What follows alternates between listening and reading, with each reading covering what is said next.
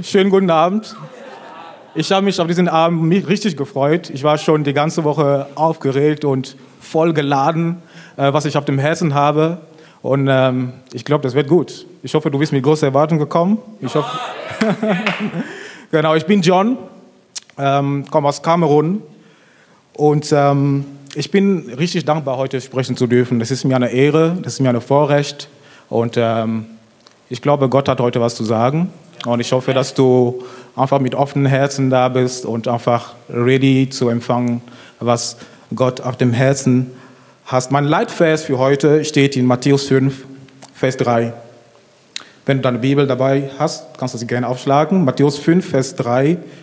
Glückselig sind die geistlich Armen, denn ihrer ist das Reich der Himmel. Das war es eigentlich schon. Also Bibeltext, kurz und knackig. Glückselig sind die geistlich Armen.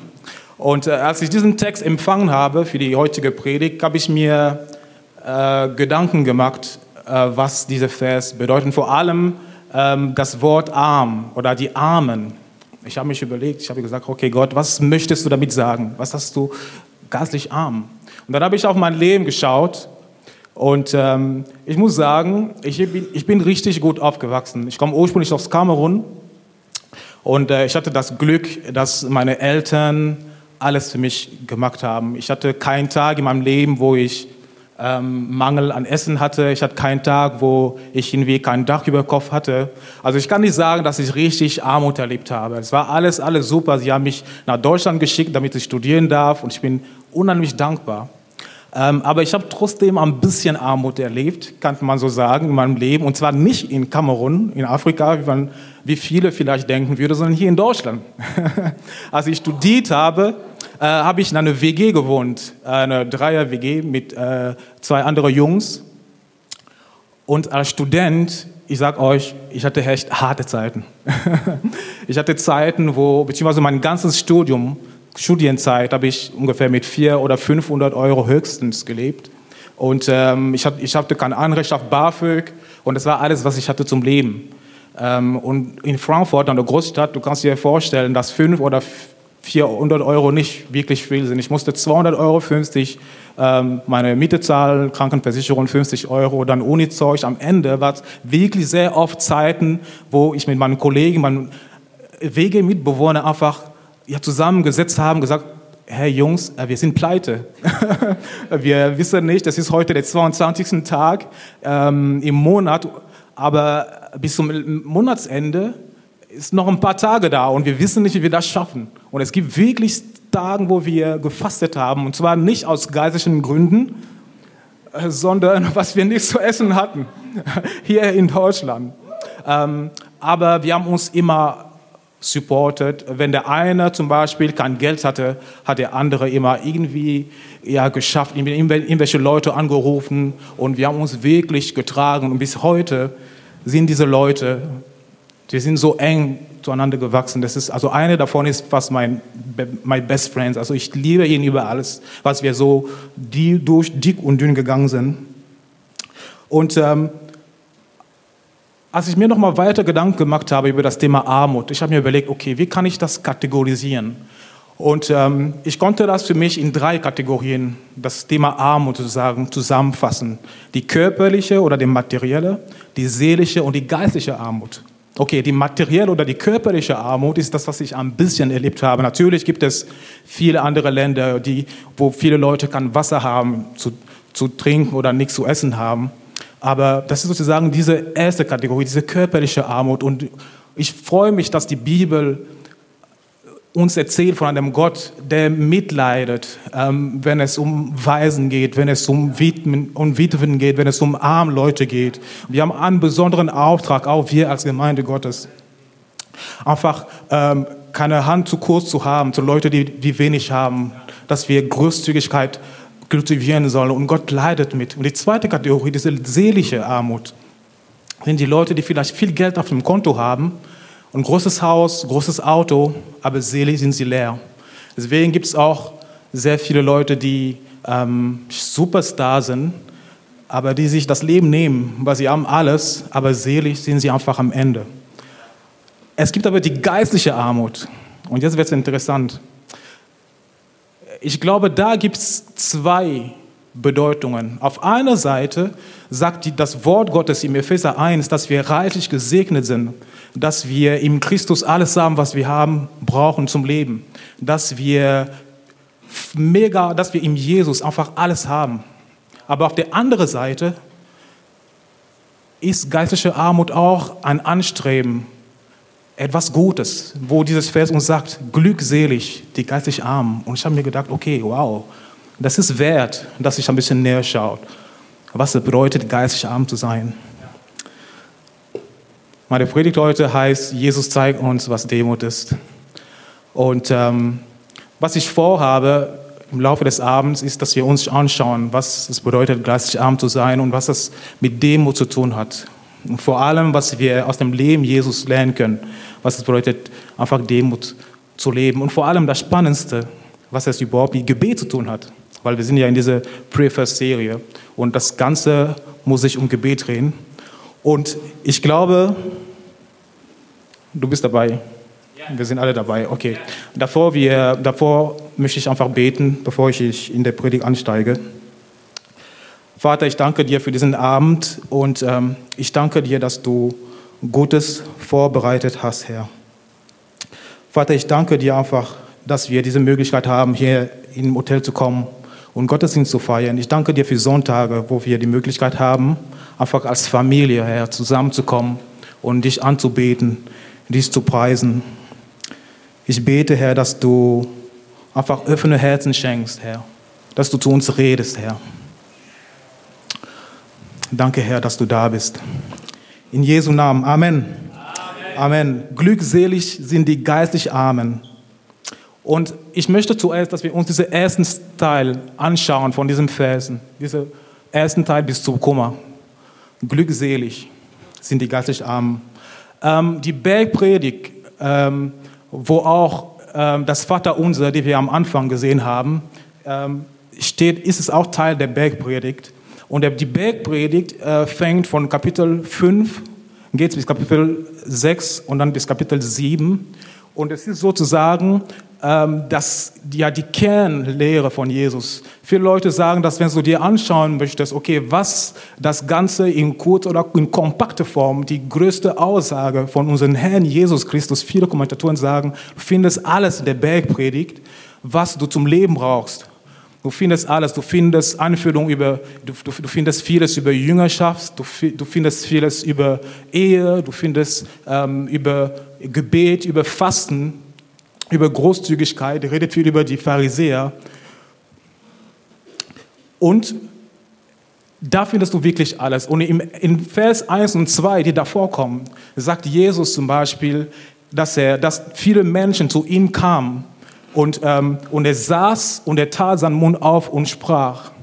Und das bedeutet einfach, dass er, was zu sagen hatte, sehr, sehr wichtig war. Deswegen redet man heute noch von diesem Lehrstuhl von Professoren. Das bedeutet, wenn jemand was zu sagen hatte, wenn jemand was Wichtiges zu sagen hatte an Lehre, dann saß er. Und er tat seinen Mund auf und sprach, um zu sagen, dass, hey Leute, was ich heute, heute jetzt sagen möchte, das ist sehr, sehr wichtig. Und er sprach laut und deutlich, sodass alle verstehen, was er zu sagen hat. Und diese Bergpredigt ist sehr lang, das ist drei Kapitel. Und dieser Vers ist, das, das ist der erste Vers. Das ist der erste Vers, was uns Jesus sagen möchte. Und das Wort glückselig, die wir hier lesen, hat dieselbe Konnotation wie im Psalm 1 zum Beispiel, wo der Psalmist schreibt, wohl dem, wohl dem, der nicht wandelt im, nach dem Rat der Gottlosen, wohl dem. Und, und, und Jesus macht hier eine Verheißung. Er sagt, hey Leute, das ist Hammer.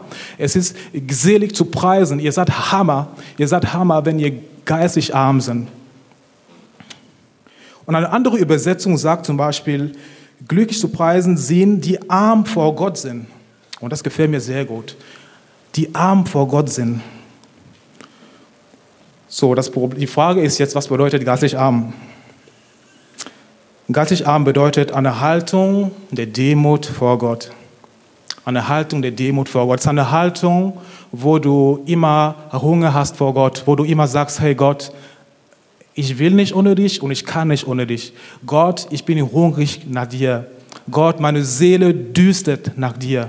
Gott, du bist alles, was ich brauche zum Leben. Gott, du bist alles für mich. Und das ist die grundlegende Haltung, die wir haben sollen. Deswegen war das Jesus so wichtig. Er hat gesagt, hey, bevor ich über alles anderes rede, bevor ich über Jüngerschaft rede und alles, er hat gesagt, Lektion 1.0, so eine Haltung finde ich Hammer. Dass wir immer sagen sollen, hey, Jesus, du bist alles für mich. Gott, ich brauche dich. Und warum spricht das vom, vom Anfang an? Ich glaube, dass es sehr damit zusammenhängt, dass, ähm, wie die Sprüche sagen, Hochmut kommt vor dem Fall. Und diese demütige Haltung, die wir vor Gott haben, schützt uns zum Fallen. Das bedeutet, dass um im Leben überhaupt stehen zu können, um im Leben mit Jesus überhaupt ja, durchgehen zu können, stehen, standhaft festhalten zu können, brauchen wir Demut vor Gott, brauchen wir eine Haltung, wo wir erkennen, dass wir aus eigener Kraft nicht schaffen.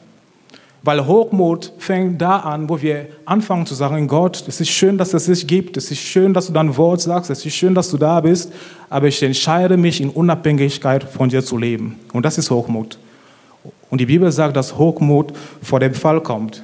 Und Jesus wusste es, er wusste es. Er hat gesagt, Lektion 1.0, sehen, sehen wir zu, seht zu, meine Jünger, dass ihr diese Haltung behält. Und es ist dasselbe, was passiert war im Garten von Eden.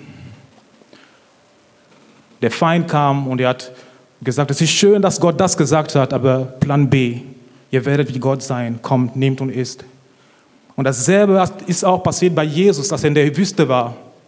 Er hat 40 Tage lang gefastet und gebetet. Er war mit, Gott zusammen. Und der Teufel kam und hat gesagt, okay, bete mich an, ich gebe dir alles, was du willst. Aber Jesus hat gesagt, nein, nur den Herrn soll ich anbeten. Es ist so wichtig, diese Haltung zu haben. Und es lag mir so am Herzen, einfach das nochmal zu betonen, dass, dass genau deswegen ist Gebet da. Genau deswegen ist Gebet ein Ort, wo wir unsere Abhängigkeit von, von Gott wieder neu bekennen und sagen, Gott, ich will nicht ohne dich und ich kann nicht ohne dich, Herr. Du bist alles, was ich brauche zum Leben. Du bist alles, was ich brauche zum Leben. Armut, geistliche Armut ist eine demütige Haltung vor Gott, wo wir unsere Abhängigkeiten anerkennen. Aber die Frage ist jetzt, was ist wiederum Demut? Was bedeutet Demut? Am Anfang möchte ich einfach sagen, was Demut nicht ist. Weil wenn viele Leute an Demut denken, ähm, viele Leute haben ein falsches, falsches Verständnis von dem, was Demut ist. Demut bedeutet nicht, dass du dich ganz klein fühlst und ich bin ganz klein und unbedeutsam und ja, ich kann nicht und nee, das ist nicht Demut. Die Bibel sagt, dass Jesus, Jesus sagt selbst, ich bin demütig vom Herzen und Jesus war nicht so. Demut bedeutet nicht, dass du dich minderwertig fühlen musst. Die Bibel sagt, dass wir teuer erkauft worden sind durch das kostbare Blut Jesu. Und zwar alle.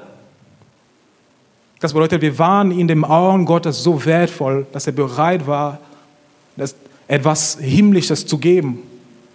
Und zwar das Blut Jesu. So kostbar sind wir in seinen Augen. Also das ist nicht Demut zu denken, dass du klein bist. Demut ist keine Schwäche, das ist eine Stärke, wenn du es wirklich verstehst, was Demut ist. Und Jesus zeigt uns, was Demut ist. Und das möchte ich gerne jetzt am Hand von drei Punkten mit euch durchgehen und zeigen, was wir lernen können aus dem Leben von Jesus, wie er demütig gehandelt hat und, und auch zu sehen, welches, welche Rolle Gebet eine Rolle gespielt hat dabei. Ich habe drei W für euch heute, drei Worte, die mit W anfangen. Das ist schon mal sehr leicht zu merken. Das erste Wort ist seine Will, sein Wille. Sein Wille. Drei Aspekte im Leben von Jesus, wo wir lernen können, was es bedeutet, in Demut zu leben. Erstens sein Wille. Ich lese aus Johannes 6, Vers 38. Ich bin vom Himmel gekommen, nicht damit ich meinen Willen tue, sondern dem Willen dessen, der mich gesandt hat. Ich liebe einfach Jesus und seine Haltung. Jesus hatte nie den Wunsch, selbst groß rauszukommen. Der hatte nie irgendwie den, den, den Wunsch, einfach auf die Erde zu kommen und sagt, hey Leute, hier, ich bin Jesus vom Himmel gekommen, alle müsst ihr irgendwie... Nein, er hat gesagt, ich bin nicht gekommen, um meinen Willen zu tun, sondern vom Vater. Und ich dachte, wow, genau das ist Demut. Wenn wir erkennen, es geht nicht um uns, um unserem Leben. Es geht nicht um dich, um dein Leben, sondern es geht um Jesus, der verherrlicht werden soll. Der Vater, thank you, der Vater hat den Sohn gesandt, damit er für seine Ehre lebt. Wusstet ihr, dass das Kreuz die Idee des Vaters war? Johannes 3, Vers 16 sagt, so, so sehr hat Gott die Welt geliebt, dass er seinen Sohn sandt. Und Jesus hat zugestimmt. Aber das war die Initiative des Vaters. Das war die Initiative des Vaters. Das war erstmal der Willen des Vaters. Und der Sohn hat Ja dazu gesagt. Und das begeistert mein Herz, dass der Vater und der Sohn da sind und der Vater schaut auf die Menschheit, die verloren geht. Und er sagt, Sohn, ich sende dich. Willst du, bist du bereit, das zu tun? Und der Sohn sagt, ja. Dasselbe Bild wie Abraham, unseren Sohn Isaac. Wow. Wir sollen leben, nicht aus eigener, nicht für unseren Willen, sondern für den Willen des Vaters. Demut ist den Willen Gottes als Priorität zu setzen. Ich weiß nicht, ob du schon Demut in dieser Art und Weise kennengelernt hast. Du hast vielleicht immer gedacht, okay, Demut ist irgendwie, ich bin klein, unscheinbar. Nein, das ist falsche Demut. Demut ist den Willen Gottes als Priorität in deinem Leben zu setzen. Denn das zu beten, es verlangt Mut, es verlangt Demut, um zu sagen, Gott, ich suche erstmal deinen Willen in meinem Leben. Und ich bin bereit, deinem Willen mich unterzuordnen. Was auch immer du willst, Herr, dein Willen soll geschehen in meinem Leben. Genauso wie ein Vater unser. Und das betet genau Jesus. Dein Reich kommt, dein Willen geschieht. Und das ist Demut. Dass egal, was wir tun, egal in unserem Leben, dass wir sagen, okay, Gott, es geht nicht um mich. Es geht nicht um mich, es geht nicht um dich. Es geht um den Willen des Vaters. Es gibt den Willen Jesus, der einen Auftrag hat, der Menschen liebt, der durch dich Leute erreichen möchte. Mit seiner guten Botschaft, mit der Botschaft des Kreuzes. Darum geht's. Es geht um Jesus. Demut ist Mut, Ja zu sagen zu den Willen Gottes in deinem Leben. Demut ist Mut, Ja zu sagen zu dem Willen Gottes in deinem Leben. Bist du bereit, das zu tun? Und deswegen ist Gebet so wichtig, Leute. Weil alles, was wir lesen aus Jesus, der hat immer Zeit im Gebet verbracht. Der hat immer gesagt, Gott, Vater, ich, dein Willen geschehe. Gott, ich brauche dich, Vater. Ich brauche dich. Ich brauche, dass du kommst. Deswegen ist Gebet so wichtig für unser Leben. Der zweite Punkt ist seine Werke. Der erste Punkt war sein Willen. Es geht nicht um seinen Willen, sondern um den Willen des Vaters. Und der zweite Punkt ist seine Werke. Wir lesen in Johannes 5, Vers 19. Wahrlich, wahrlich, ich sage euch, der Sohn kann nicht von sich selbst aus tun, sondern nur, was er den Vater tun sieht.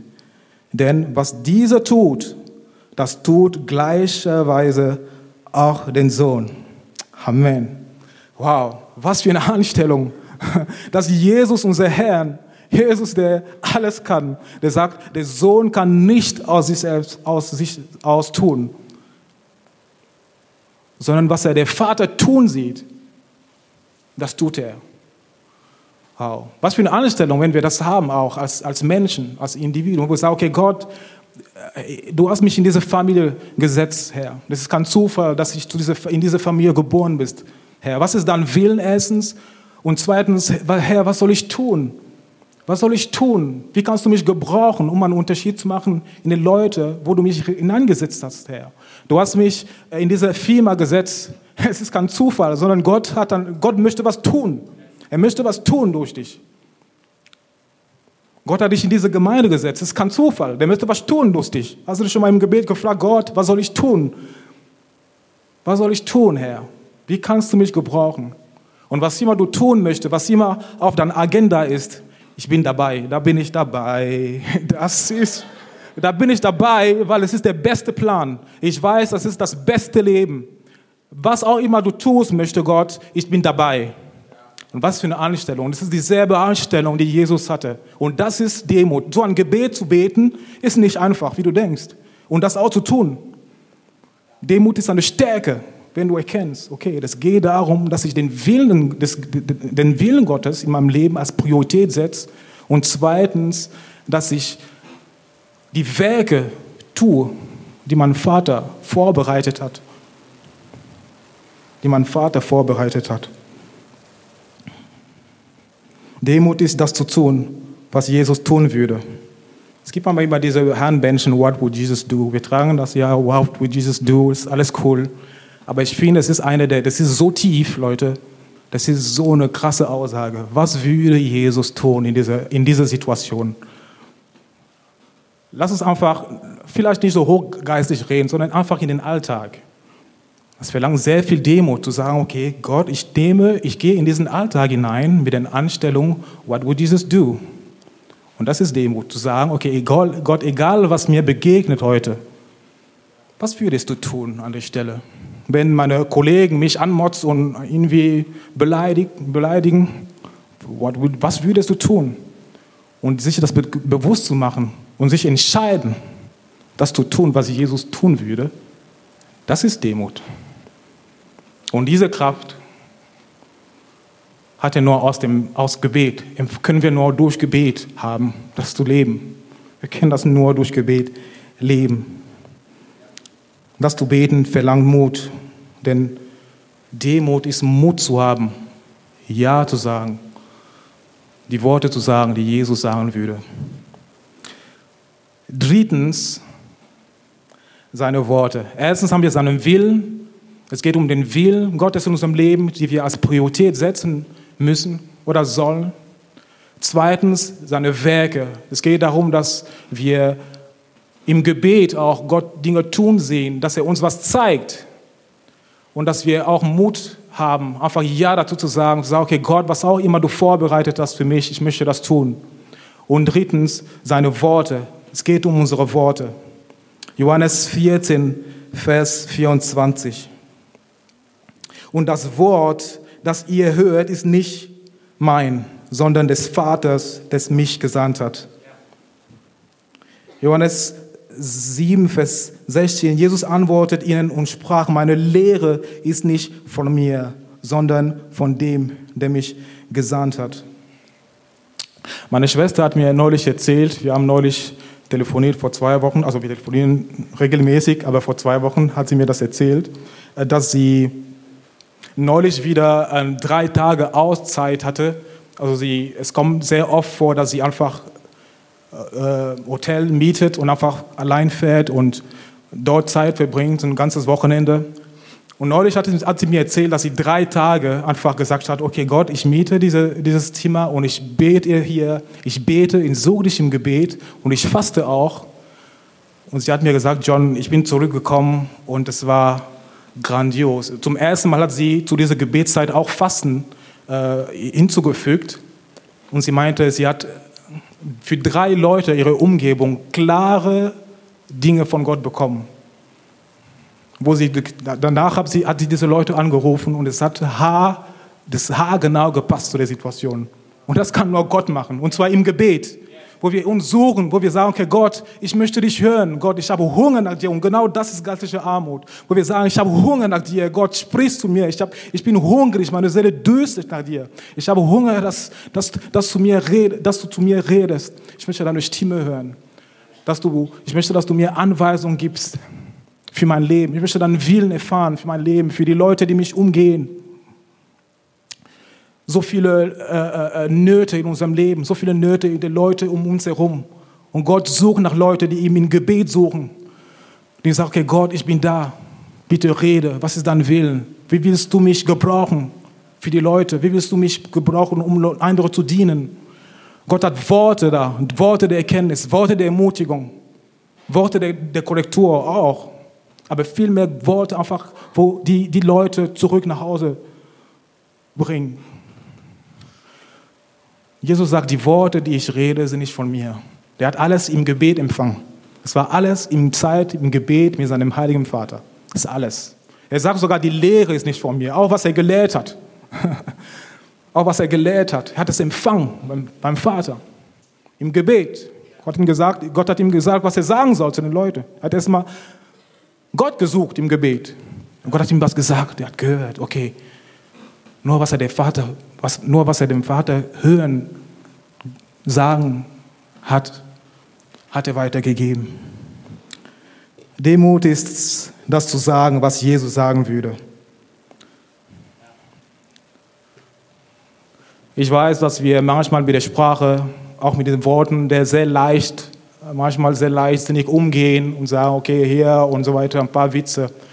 Aber wenn wir uns wirklich die Frage stellen, was würde Jesus sagen an der Situation?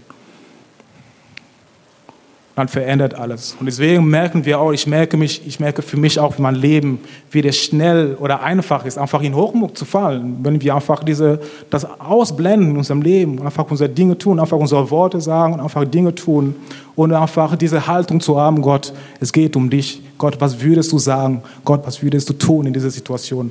Gott, was ist dein Willen für diese Situation? Und das ist eine der gesündesten Haltungen, die wir haben können um zu stehen und nicht im Hochmut zu fallen. Paulus fasst das wunderbar zusammen in Kolosser 3, Vers 17. Und was immer ihr tut im Wort, das haben wir wieder, im Wort oder im Werk, im Tun, das tut alles im Namen Jesus Christus. Und was bedeutet im Namen Jesus Christus zu tun? Nach seinem Willen zu tun. Wir haben wieder diese drei, drei W. Was auch immer ihr tut, im Wort, was auch immer du sagst, was auch immer du sagst, was auch immer du tust, dein Werk, tu das im Namen des Herrn Jesu. Tu das nach seinem Willen. Was würde er, wie würde er die Sache angehen? Was würde er tun?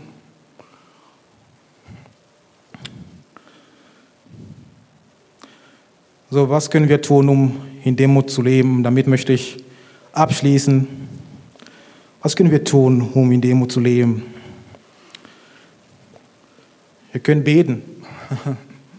Wir können beten. Matthäus 6, Vers 33. Trachtet vielmehr zuerst nach dem Reich Gottes und nach seiner Gerechtigkeit. Trachtet zuerst. Deswegen heißt es auch pray first, was wir zuerst nach Gottes Gerechtigkeit trachten möchten. Das bedeutet, in allem, was wir tun, in allem unser Ding und allem unsere Reden, in allem unsere Arbeit und alles, was wir tun im Leben, trachtet zuerst. Deswegen ist es auch früh morgens, dass wir zuerst Gott suchen möchten und seinen Willen fragen wollen, was er für unser Leben hat. Trachtet zuerst nach dem Reich Gottes und nach seiner Gerechtigkeit. Trachtet zuerst. Und es ist das beste Leben, das es gibt einfach zuerst nach Gottes Gerechtigkeit zu fragen, nach seinem Willen zu fragen in unserem Leben. Weil in seinem Willen gibt es auch Kraft, das auszuführen, wozu er uns berufen hat. Ich wiederhole es nochmal, weil es sehr wichtig Die Kraft Gottes wird nur freigesetzt, wenn du seinen Willen tust, wenn du in seinem Willen lebst. Wir können, du kannst nicht deinen eigenen Weg gehen und, und erwarten, dass Gott dich segnet und dass er dich irgendwie zustimmt. Es ist wichtig, dass wir nach dem Willen Gottes fragen für unser Leben. Es ist lebensnotwendig.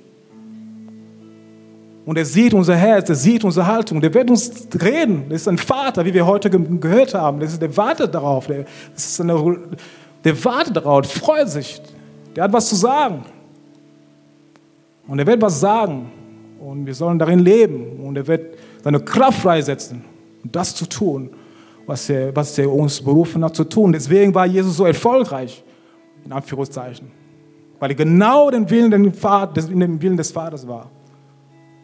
Genau in diesem Willen. Und die Kraft war da, die Kraft des Heiligen Geistes war da. Er hat sich im Gebet geöffnet und gesagt, Gott, ich brauche dich, Herr. Gott, wenn nicht dieser Kelch an mir vorübergehen sollte, Herr, dann mach das, aber nur dein Willen, Vater. Und der Vater, gib ihm seine Kraft, das zu Ende auszuführen. Das ist so wichtig für unser Leben, was auch immer wir tun. Was auch immer wir tun. Wir brauchen die Kraft Gottes. Und sie wird nur freigesetzt in seinem Willen. In Jesu Namen. Keine Kraft, keine, kein Gebet, keine Kraft in unserem Leben. Das ist die Quelle unserer Kraft. Das ist der Ort, da wo wir auftanken. Das ist der Ort, da wo wir den Willen Gottes für unser Leben erfahren.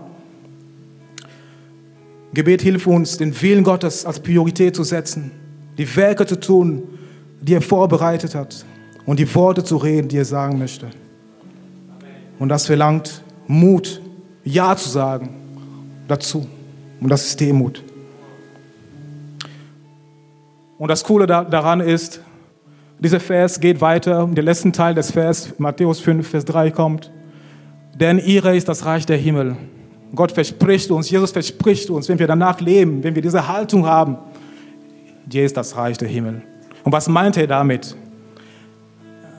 Ich habe nicht Zeit, um da reinzugehen, richtig tief, aber zusammengefasst bedeutet einfach, dass wir die Gnade Gottes erleben, unser Leben, dass wir seine Gegenwart erleben, unser Leben, dass wir seinen Trost erleben, dass wir seinen Frieden erleben, dass wir seine Gegenwart erleben, unser Leben. Das ist das Beste, das es gibt.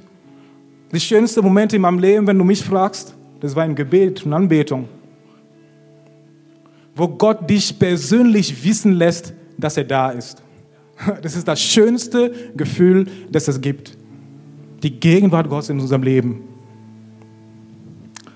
Ich möchte abschließen mit einer kleinen Geschichte. Vor drei Wochen, Sonntag, ich bin nach dem 11 Uhr Gottesdienst rausgegangen. Ich war essen in der Stadt und auf dem Rückweg nach Hause ähm, bin ich in die Stadt gelaufen und da war ein Obdachloser da mit seinem Hund am Boden, total dreckig, wie ein Obdachlose halt sind. und ich bin vorbeigelaufen und ich habe ihn einfach geschaut, der hat mich nach Geld gefragt, ich bin einfach weitergelaufen und zwei, drei Meter danach sagt mir der Heilige Geist, ich möchte, dass du zurückkehrst zu diesem Obdachlose und dass du dich Zeit mit ihm verbringst. Ich möchte, dass du dich am Boden sitzt bei ihm und mit dich, dich mit ihm unterhältst. Okay, dann bin ich zurückgegangen und ich habe mich hingesetzt. Ich habe gesagt, darf ich neben dir, ist noch was frei? da meinte er so, hm, äh, eigentlich mag ich nicht so, wenn, ich habe gesagt, egal, ich setze mich trotzdem hin. Und dann äh, war ein bisschen so, okay, komisch. Und dann wir haben geredet, mindestens eine halbe Stunde oder sogar mehr. Wir haben geredet. Wir haben gesagt, hey, wie kommst, dass du überhaupt auf der Straße gelandet bist? Dann hat er mir seine Story erzählt und so weiter. Der war im Knast, Drogen, alles Mögliche. Wir haben geredet, wir haben gelacht, wir haben Spaß gehabt. Und dann habe ich ihm gesagt, du, du hast einen Vater, es gibt einen Vater im Himmel, der dich sieht. Und genau deswegen, das wollte ich dir sagen dass du bist hier am Boden und die Leute gucken von oben auf dich herab. Aber ich möchte dir sagen, einen Gott gibt es und er sieht dich und er liebt dich und er hat alles gegeben für dich. Und tut mir einen Gefallen, fang an, ihn zu suchen, fang an zu beten. Ich habe gesagt, darf ich für dich beten? Dann meinte er, ja, okay, dann habe ich für ihn gebetet und er war so berührt. Und am Ende äh, habe ich mein Portemonnaie nochmal gepackt und ich wollte ihm was geben. Und er, sagt, er sagte mir, nein, brauchst du nicht machen. Und es hat mich so berührt. Ich habe erstmal nicht verstanden, was es bedeutete. Warum wollte er mein Geld nicht mehr? Weil ich ihm mehr gegeben hatte als ein paar Münze.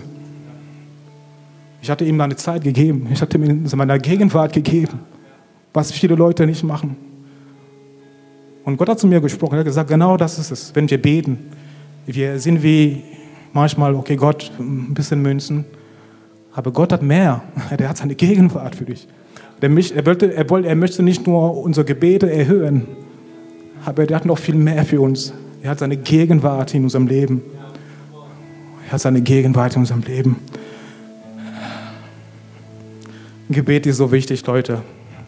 Morgen geht's los und ich hoffe, dass du ein paar einfach diese Sehnsucht hast, Herr Gott, ich möchte mehr von dir. Ich möchte dich erleben, ich möchte dich suchen, ich möchte deinen Willen erfahren für mein Leben.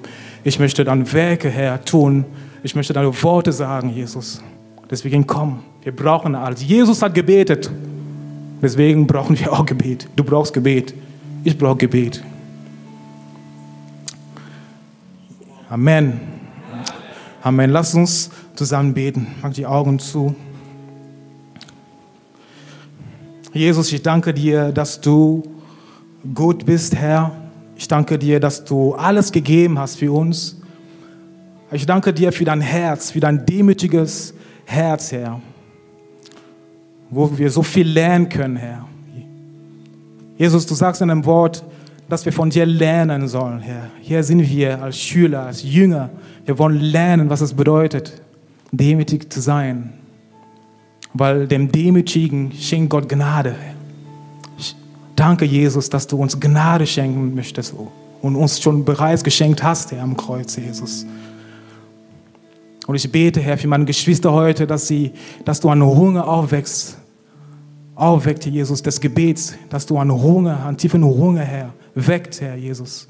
Auch für Leute, die lange nicht mehr gebetet haben, Vater, dass du es neu schenkst durch deine Gnade, Jesus dass wir alle anfangen, dich neu zu suchen, nach deinem Willen zu fragen, Herr, für unser Leben. Halleluja. Wenn du heute da bist und du Jesus vielleicht noch nicht kennst und du hast diese Botschaft gehört, du hast die Lieder gesungen und du fragst dich, okay, wow, Gott, wenn du wirklich da bist, ich möchte dich kennenlernen, ich möchte mein Leben dir übergeben. Ich merke so eine Stimme in mir, der mir sagt, ja komm, komm nach Hause.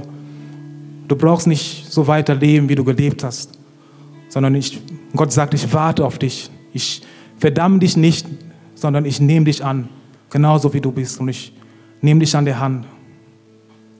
Und dann möchte ich von hier von vorne beten und wenn du möchtest, dann wenn du möchtest, dass ich für dich bete und mit anschließe in diesem Gebet, dann brauchst du nicht aufstehen oder nach vorne kommen, aber gib mir einfach ein Handzeichen, damit ich für dich beten kann. Wenn du sagst, okay, Gott, das ist genau für mich, ich möchte zum ersten Mal eine Entscheidung für dich treffen. Wenn du heute da bist und dieses Gebet zum ersten Mal sprechen möchtest, dann heb mal kurz deine Hand, damit ich für dich beten kann. Danke. Danke, deine Hand sehe ich. Halleluja.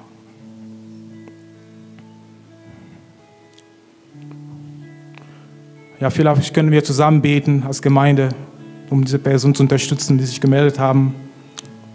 Dann bete mit mir, Herr Jesus, danke, dass du für mich am Kreuz gestorben bist. Es tut mir leid, dass ich ohne dich gelebt habe. Aber heute komme ich zu dir. Ich gebe dir mein Leben. Danke, dass du mich vergibst und dass du aus mir einen Sohn oder eine Tochter machst. Ab heute darfst du mein Herr sein. In Jesu Namen. Amen.